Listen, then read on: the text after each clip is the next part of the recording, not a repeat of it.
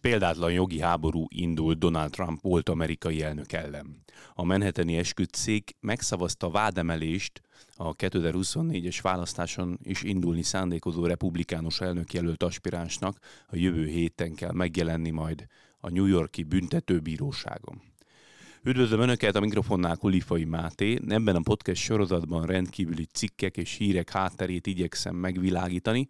Ha kíváncsi a folytatásra, kérem iratkozzon fel a YouTube csatornára, és állítsa be az értesítéseket a csengőgomb megnyomásával.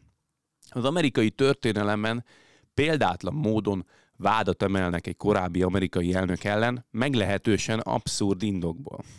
Trumpal szemben a Soros György emberének is tartott Manhattani kerületi ügyész azért vizsgálódik, mert a gyanú szerint üzleti dokumentumokat hamisított, hogy eltitkolja, hogy ügyvédjén keresztül 130 ezer dollárt, ez körülbelül 80 millió forintot jelent, fizetett Stormy Danielsnek, a boszorkánysággal is foglalkozó prostituáltnak, hogy hallgasson a viszonyukról a 2016-os elnökválasztási kampányban.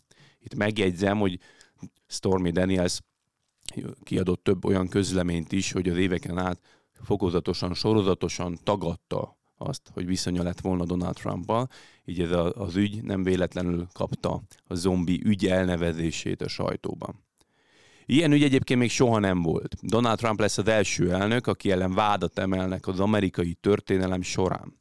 A pontos vádak ugyanakkor még nem ismertek. Magának a vádemelésnek a hírét a New York Times és a CNN egymástól független forrásokból erősítették meg, utóbbi lap egyébként úgy tudja, hogy több mint 30 rendbeli üzleti csalással gyanúsítják a korábbi elnököt.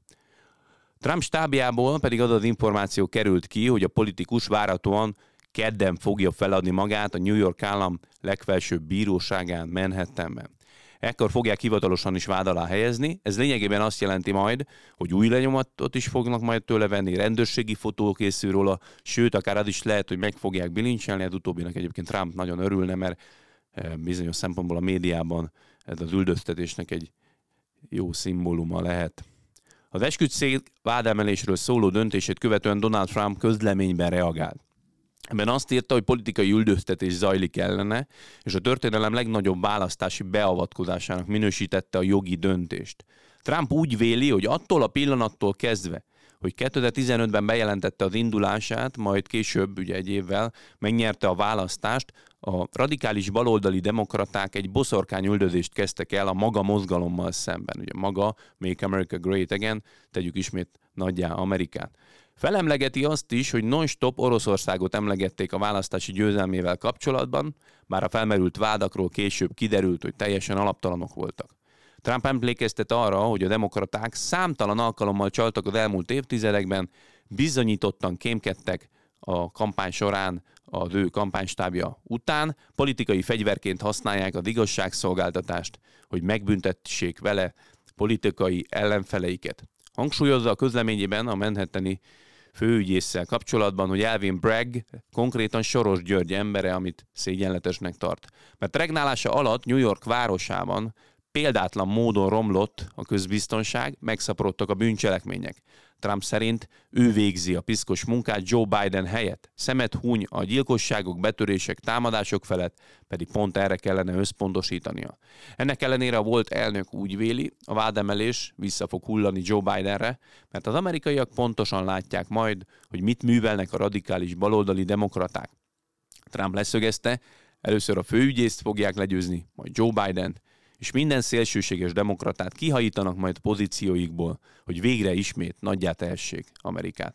Az elnök legidősebb fia, Donald Trump Jr. a saját műsorában úgy fogalmazott, hogy a kommunizmust idéző döntés született, ami annyira vérlázító, hogy még Maót és Stálint is sokkolná. Nagy kérdés, hogy milyen forgatókönyvek merülhetnek fel abban az esetben, ha Trumpot bűnösnek találnák. Az amerikai törvények ugyanis azt nem tiltják, hogy büntetett előéletű politikus indulhasson a választáson, az viszont már nagy kérdés, hogy a republikánus előválasztás tekintetében ez milyen változást hozna akár népszerűségi mutatókat tekintve.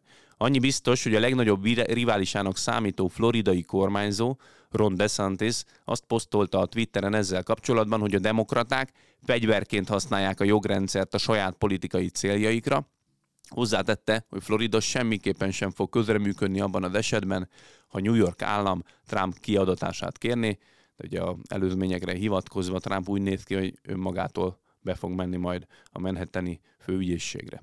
Jobboldali újságírók véleményvezérek sora kommentálta egyébként a döntést. Van, aki azt emlegette fel, hogy Bill Clinton is 850 ezer dollárt fizetett annak idején Paula Jonesnak egy hasonló ügyben, de még a kongresszus is fizetett a szexuális zaklatások áldozatainak 17 millió dollárnyi közpénzt, ami akár ugyanilyen kategóriába eshetne és vádemelésre járhatna, de ez ugye elmaradt. Felemlegetik azt is, hogy Hillary Clinton korábban a hírhet Steele dosszié pénzügyi finanszírozása miatt ugye büntetést kényszerült fizetni, ami szintén egyébként kampányfinanszírozási szabálysértésnek minősül, tehát kvázi nagyon hasonló ügy, mint aminek ö, Trump, Donald Trump jelenleg benne van.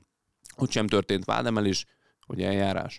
Elemzők szerint a jelenleg felhozott vádak alapján Donald Trumpot akár négy évig tartó szabadságvesztésre is ítélhetik, amennyiben bűnösnek találják.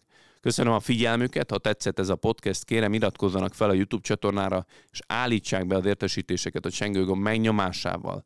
Valószínűleg a későbbiekben szorosan nyomon fogjuk követni ezt az ügyet itt, és ezért lesz még podcast ebben a témában. Ha szeretnéd támogatni a további podcastjaink elkészültét, ezt is megteheti a videó alatti sávban található köszönetgomb megnyomásával, egy tetszőleges összeget kiválasztva. Nagyon köszönünk minden felajánlást előre is, vigyázzanak magukra!